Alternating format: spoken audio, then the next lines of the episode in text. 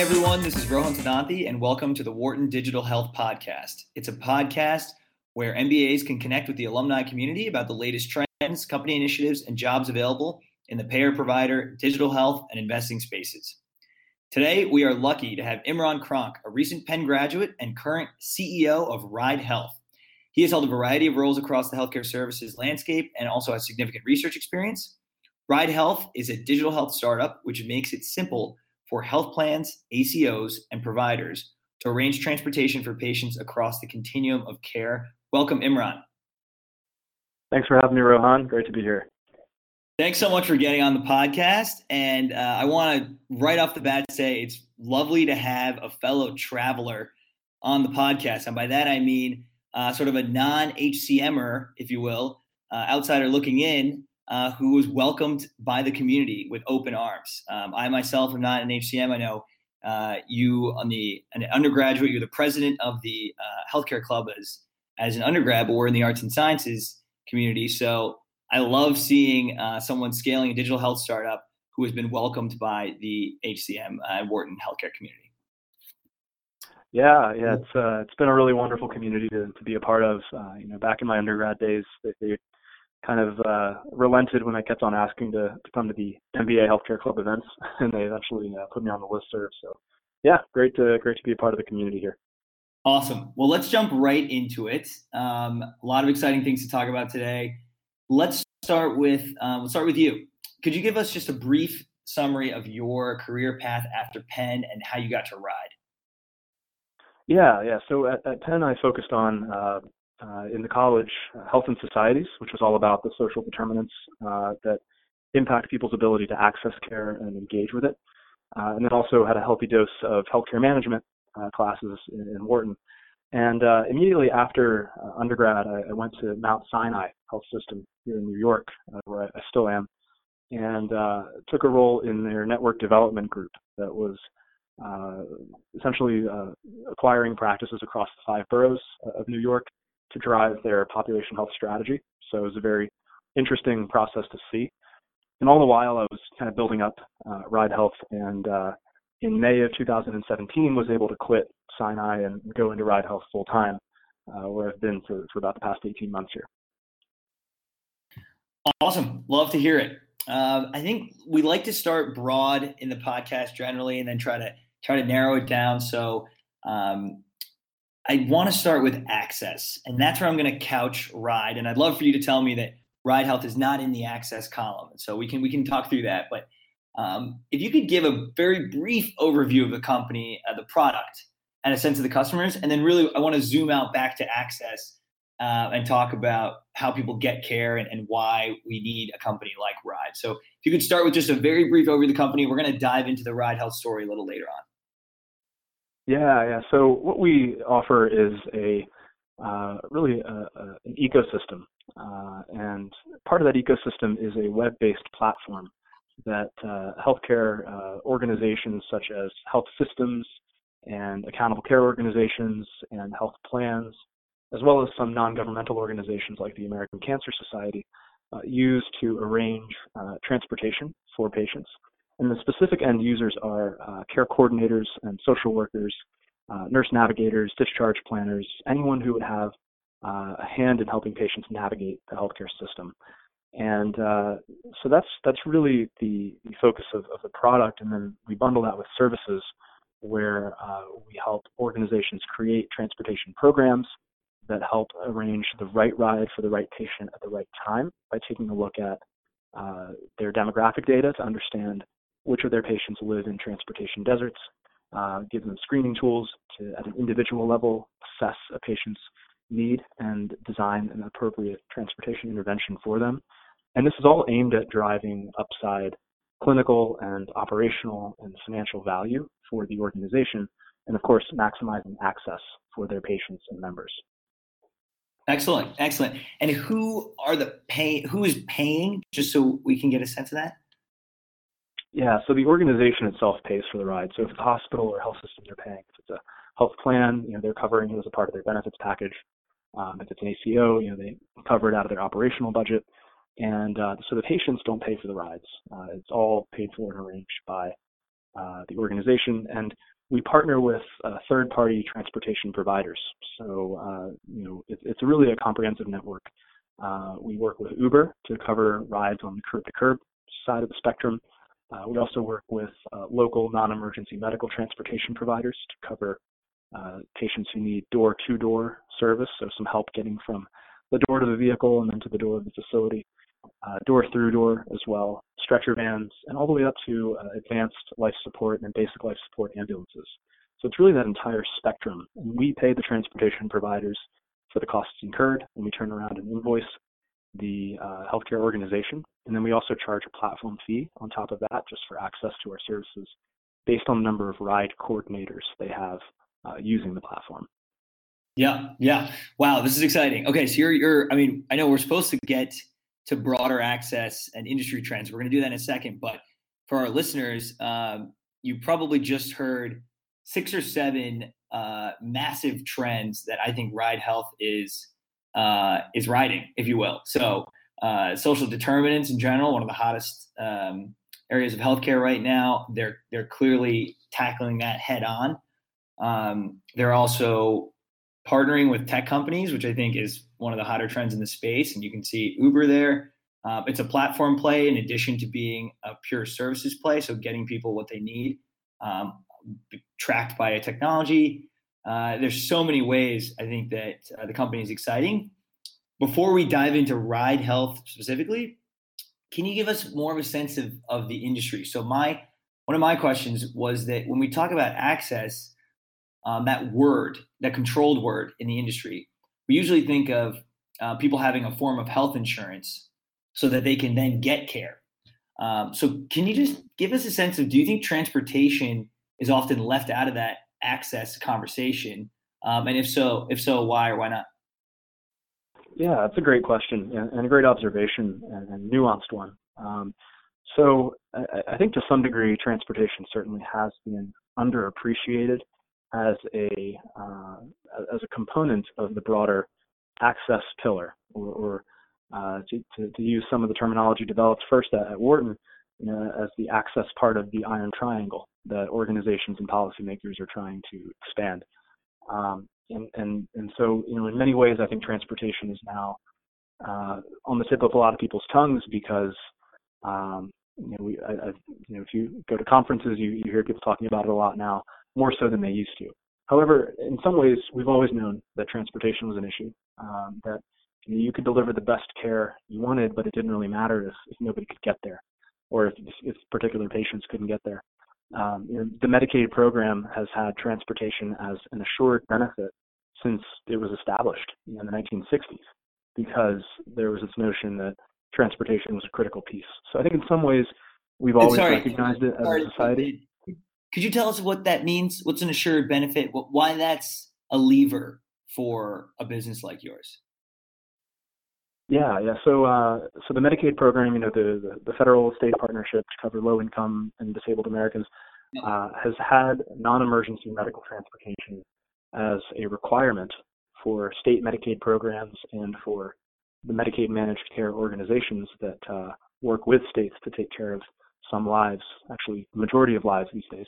Um, transportation's always been considered a, a core part of that, uh, of, of, the supportive services needed to make sure that, that, Medicaid beneficiaries can actually get to and from care. Because one of the key uh, constraints on transportation access is affordability, um, and and that you often see that then in uh, folks who are who are lower on the socioeconomic um, you know, strata. So yeah. um, so what that what that looks like in real life is this system of uh, centrally managed and brokerized transportation services for Medicaid members that is um, just kind of uh, a little bit uh, a little bit of a devil that the system knows in that um, you know uh, members can can call like a dial a ride service and they can get uh, you know somebody to arrange a ride for them, but um, you know and it's these large brokerages that work with entire states or across multiple states. And they, you know, arrange the ride, but patients are frequently picked up uh, late or not picked up at all, or they're dropped off late, and miss their appointments, or you know, they need to get picked up after their appointment, but they end up waiting several hours Um, so it's sort of notoriously unreliable and uh, you know, underserving the, the already underserved, making it more difficult for them to engage with care. And uh, you go and ask any social worker or care coordinator at a facility or, or clinic across the country, they're going to have complaints and horror stories about patients um, enduring the current you know, status quo uh, of medical transportation. And yeah. um, so it's, it's good that as a society we've realized transportation is important to invest in, but the service delivery model leaves much to be desired. Yeah, yeah. Well, we're going to get into that in a second. Just want to stick to some of these levers. So the fact that Medicaid uh, has a, is an assured benefit of, of non-emergency transportation, that's fantastic. But the flip side of the coin is that Medicaid assured benefits aren't always drivers of innovation, just because Medicaid reimbursement levels are so low. I, I haven't often heard a founder say, "Oh, we looked at Medicaid and then decided." you know um, that it would be an attractive business to get into. So I, we, I'd love to get into that later, just as far as I'm sure there are other drivers um, that you thought of for Ride Health. But while we're on the, the the topic of levers, can we go just into some headwinds? Because your business, uh, your industry is fascinating because you're touching on so many things that are not thought of as just typical healthcare. Um, you're riding trends, I would say, such as car ownership, urbanization, ride sharing services, um, smart cities. I mean, there's kind of tons of trends that are going in different directions, and I think all net positive for ride health, but they're going in different directions. What are some of the mega trends, you know, tailwinds and headwinds that you see where you're, where you're like, hey, 10,000, you know, people are turning 65 every day. That helps ride health for X reason. You know, what, what kind of things do you think about as far as the headwinds and tailwinds? Yeah, yeah, that's a really interesting way to look at it. Um, so, I guess to start, um, you know, the, the, the current status quo of, of Medicaid funded rides uh, is a little bit vulnerable because the government actually has um, indicated that it will come out with a proposed rule next year to make transportation not a requirement uh, for Medicaid uh, programs and, and MCOs, uh, which would have a, a, pretty destabilizing impact on the current system of, of Medicaid transportation. So that's one regulatory change that you know could be seismic um, yeah. to the status yeah. quo. But another one that I think is more of a more of a also the interesting thing is that that's actually a tailwind for us because it it, it makes health systems and other stakeholders need to step up a little bit more to fill that potential gap. Oh yeah. Right. Oh so, yeah. So in some ways, you know, we'll be able to be to be fine, and and, and it kind of validates our, our model that this is something that can't just be siloed within Medicaid. It has to be a partnership between health plans and programs and, and the patient's providers at the end of the day. Uh, but if you look at the Medicare side, um, you know, the program for over 65, and as you mentioned, that's one of the largest growing demographics uh, in the nation, if not the largest. Um, there, uh, there are new rules that were put in place based on the Chronic Care Act earlier this year that give Medicare Advantage plans, the, the private form of, of Medicare, the flexibility to offer supplemental benefits to patients, including things like home delivered meals and installing bars in the shower to prevent falls, and non emergency transportation to appointments.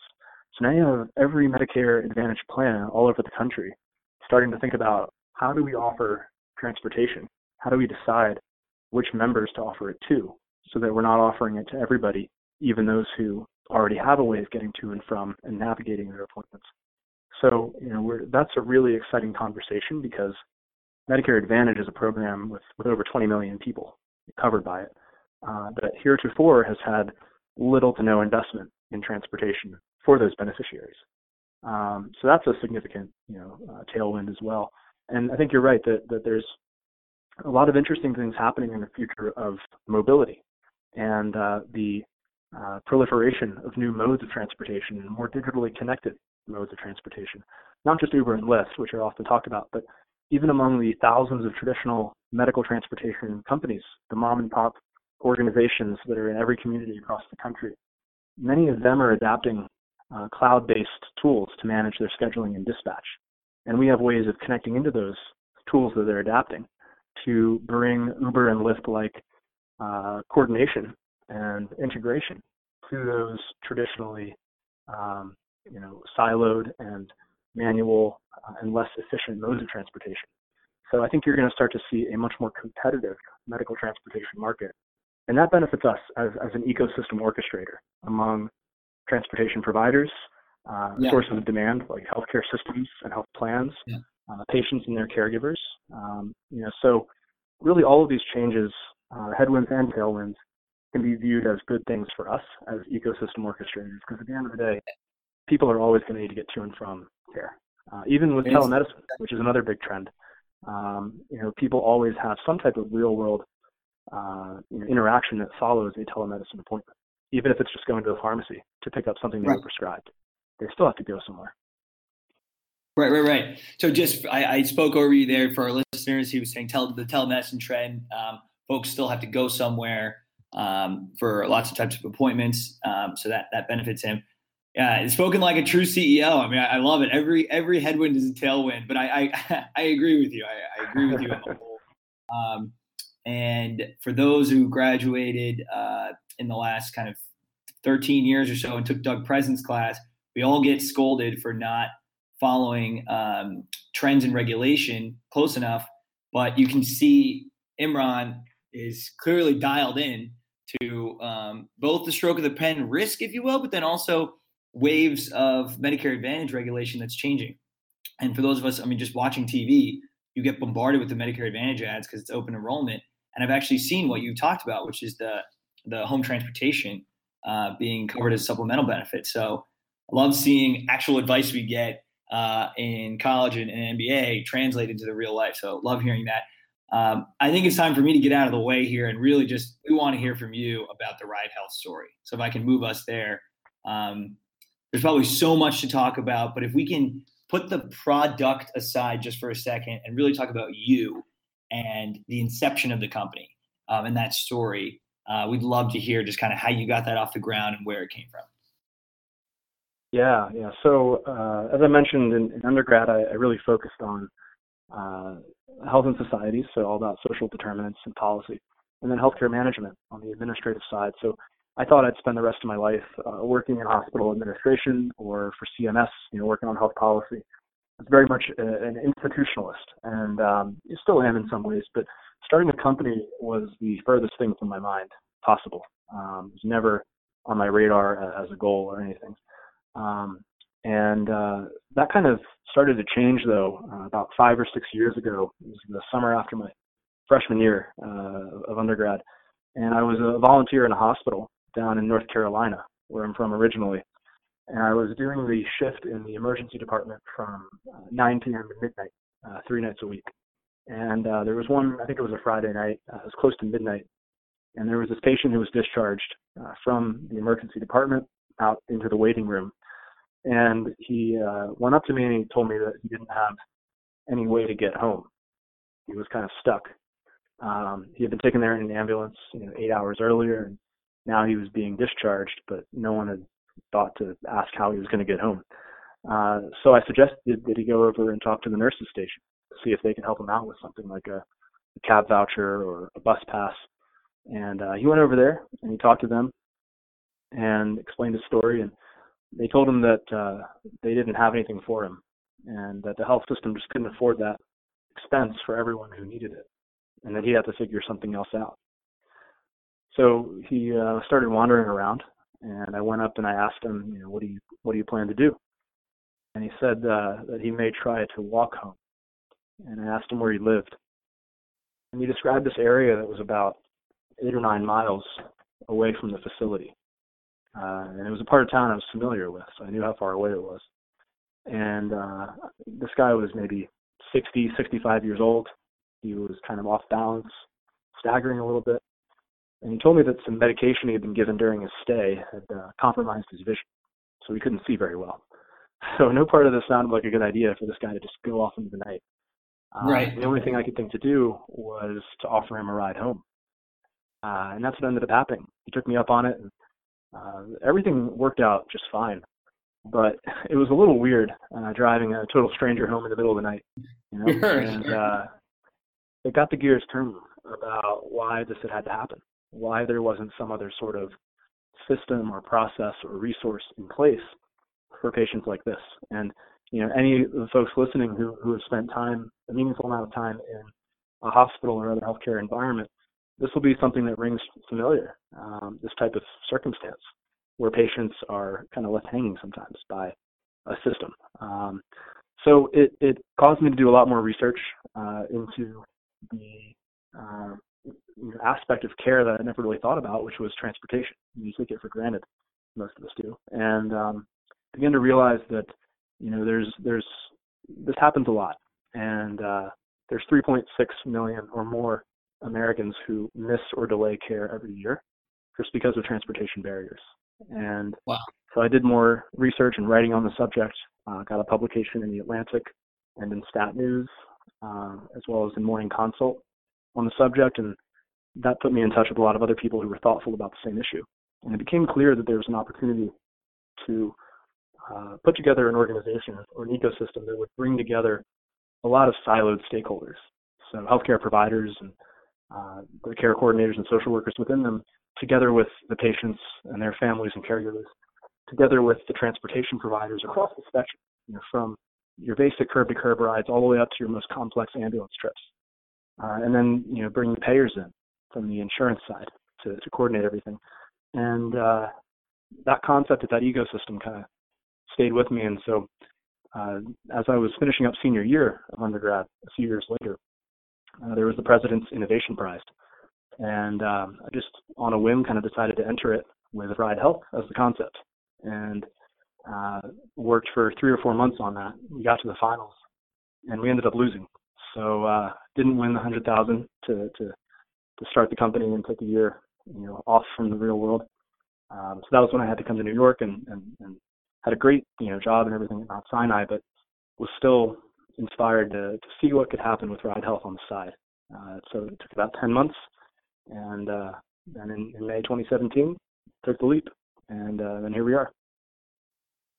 Awesome. I love hearing that. Um, you don't get a lot of folks uh, who wake up and say, I've always wanted to start a company. You know, I, I've rarely heard that, but I love how the inception came from a moment uh, of real purpose. So it's nice to see you translate that. Can we get a sense of um, kind of where the, the trajectory, so where the company is at today, as much as you're comfortable sharing, maybe kind of the growth or kind of a sense of the customers or size, things like that, just so we can get a sense of where the company is?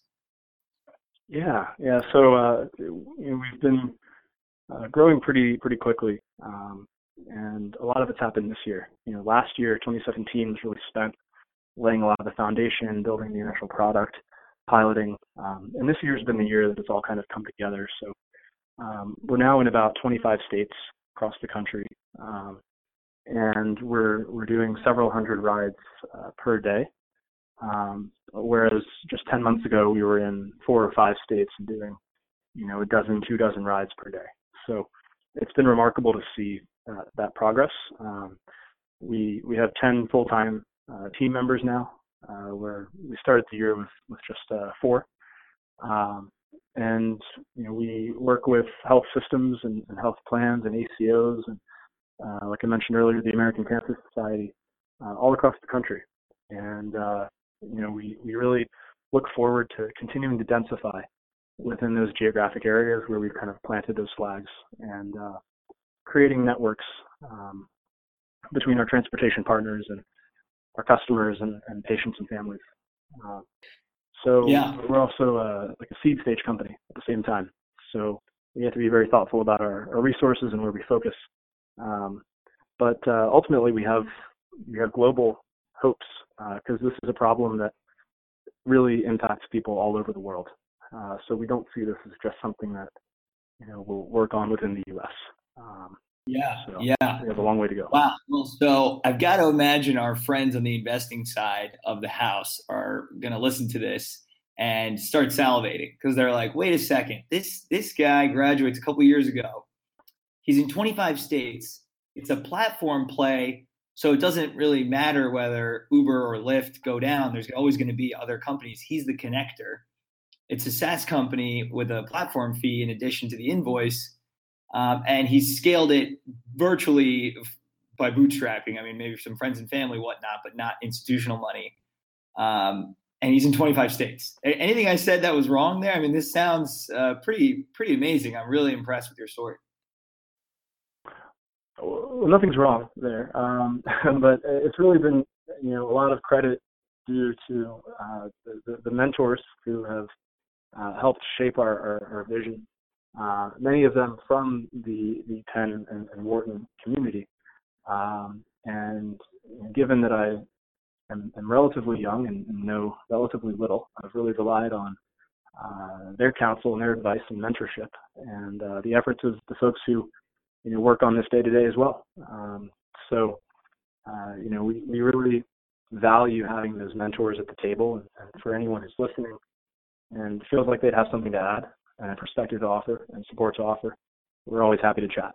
Um, we oh, have, oh, wow, and, point, and he's uh, humble for, for everyone listening. He's also humble. That's fantastic. Um, well, good. So let me ask you just a couple more questions about the company, and then we'll keep keep moving on. Um, what what are you finding that the market is demanding? Uh, because you, you, seem to have a fairly unique product with such quick adoption. Uh, what is the market demanding uh, from you versus what do you think maybe some of your competitors are offering? Kind of what are, what are the differentiators there? Yeah, I think one of the biggest differentiators is our, our business model and, and our pricing model. Uh, and what I mean by that is, you know, a lot of entrants in this category, and there's a few others that are kind of new technology enabled companies like like us. Uh, the temptation is to just price uh, on a simple per ride basis, do kind of a transaction fee where you say, hey, health system, hey, health plan, uh, we'll give you the service, and, and, every ride you just pay us a couple of bucks on top, and uh, we're happy. The problem with that is that it aligns the incentives in such a way that uh, the transportation coordination entity uh, is incentivized to have the customer just arrange and pay for as many rides as possible. And it's a volume driven type of dynamic. Uh, with with us, what we do is we price based on the number of ride coordinators that an organization uh, puts on the platform. So it's kind of like more of a per seat model. And what that does is it frees us up to pursue more of a program based consultative approach uh, where we're really helping an organization figure out how to arrange the right ride for the right patient at the right time. And we don't care how many rides you end up calling. Um, it's about putting in place the most effective and targeted program to drive upside clinical and financial and operational value. Uh, so, I, in other words, optimizing the ROI by helping organizations strategically use transportation not as a cost center and an obligatory thing they have to do in some cases, but really as an asset to help reduce those no-shows that they're seeing in their outpatient side, to reduce the delayed discharges that they're seeing on the inpatient side of the house when people are ready to go in the morning, but they don't get out till the evening because that's when somebody can come pick them up. Uh, and then also just improving patient satisfaction across the board, or for health plans, improving member satisfaction, which ties to their star ratings, which ties to their uh, reimbursement, and ties to their uh, ability to get bonuses to, to improve their benefits.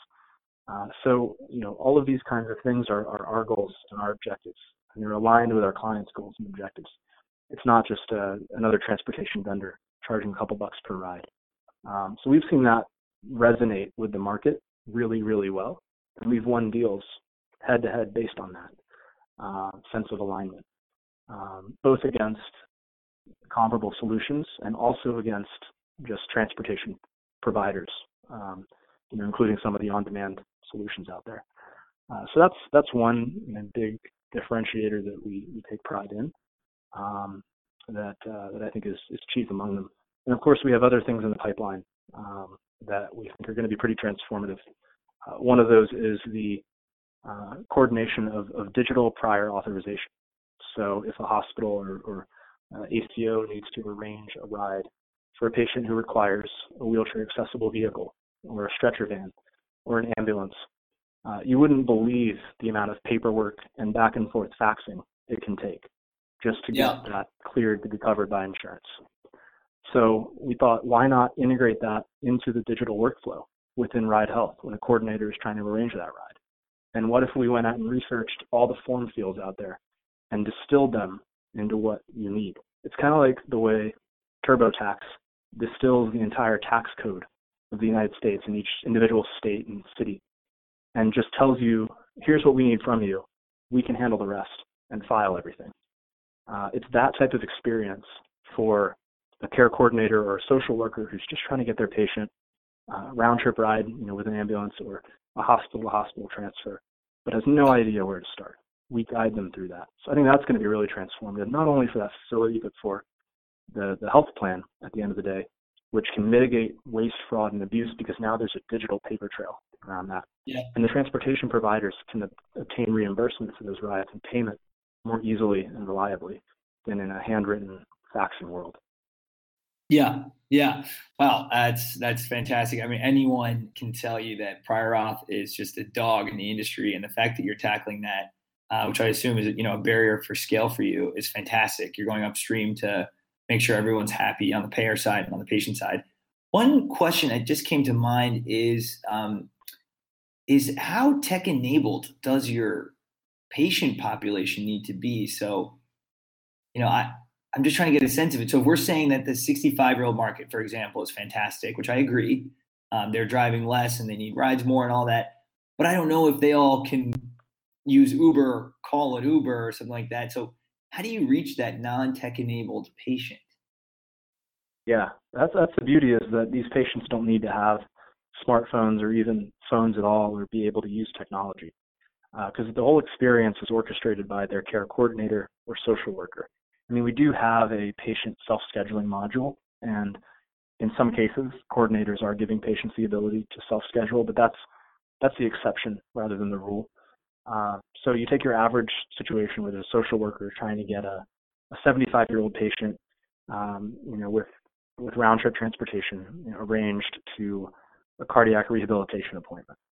Uh, so let's say this patient, um, you know, doesn't even have a cell phone; they just have a home phone we can still call that patient's home phone and give them all the details about their ride that they need to have a successful pickup experience. And then we can also have a care uh, care coordinator as a clinical contact designated to help with the ride back home. And our system makes it really easy to figure out who's the point of contact for which ride, uh, so that the driver has a way of always reaching someone who's relevant at that time and place um, to have the patient be helped you know, in and out of the vehicle. Um, so at a high level, systems wise, we can send SMS text messages to people who have mobile phones and can text. We can also yep. send voice calls to mobile phones and home landlines. So it makes it accessible for virtually any type of patient. And then for somebody who travels without a mobile phone and they want to, you know, call their ride back home when they're done with their appointment or when they're being discharged, uh, they can call into our system using a phone at the facility, like a desk phone or a wall phone. Type in their 10-digit phone number, look up their ride, call their ride, hear the driver's details live on the line, write them down, and then go outside and find them. And they can do that all independently. It's really life changing for someone who's used to depending on others, relying on others, being beholden to others to just navigate a simple ride experience to be able to do that on their own. Um, and, and so that's the level of accessibility that we're thinking about and, and enabling. Uh, that's day. fantastic. That is fantastic. Um, well, in every kind of uh, podcast episode, we do discuss how MBAs might be able to get involved with your company, your project, your initiative. Um, and I know that um, you're a small startup, but growing fast, very fast. Um, and typically, we've seen with our growth stage companies that there is not a specific MBA role or pipeline or opportunity. Especially, we're recording this in, in November, and we don't, uh, you know, the semester doesn't end until May of the following year. So, no expectations there. But can you get us give us a sense? I mean, of maybe how you thought about later on bringing on some MBA talent or um, even staying within the Penn community, things like that, just because I'm certain people have listened to the last 30 minutes and heard all these fantastic things about you and your company and might want to get involved somehow. Yeah, as you said, it's a, rapidly evolving situation. So we have a pretty hard time planning you know, that far ahead, but but I think certainly by the spring, uh, there may be more clarity about you know specific roles and as I said earlier, we're always happy to chat with people, whether they're you know MBAs or alumni listening to this, and just want to get in touch and learn more. Uh, but uh, in general, you know, I think that any rapidly scaling company can benefit from the mindset and the, and the skill set that uh, you know, MBAs have, especially those that come from Wharton and from the healthcare management program specifically. I've met so many, and, and, and they're so brilliant. Um, and you know, the, the the challenges that we'll face in the future are similar to those of many uh, you know, rapidly growing uh, healthcare companies where, uh, you know, we need to think about how we make our approach work in so many different places uh, you know, acknowledging regulatory nuances, um, navigating the complex interrelationships between payers and healthcare providers, and uh, sort of adding the additional vector of transportation services to all of that. Uh, so there's really, really complex business and policy challenges that we'll be facing and contending with in the coming months and years, uh, where, where you know, MBA backgrounds and experiences can be incredibly useful. Um, so we're very open-minded about you know, having diverse talent with uh, lots of different kinds of experiences. And uh, as of today, we don't really have anybody with an MBA on the team. That's not intentional. It's just more of a function of pay grade, probably. but um, we are, are certainly sure. open to, to exploring that and figuring out how somebody could fit in um, to, to the mix.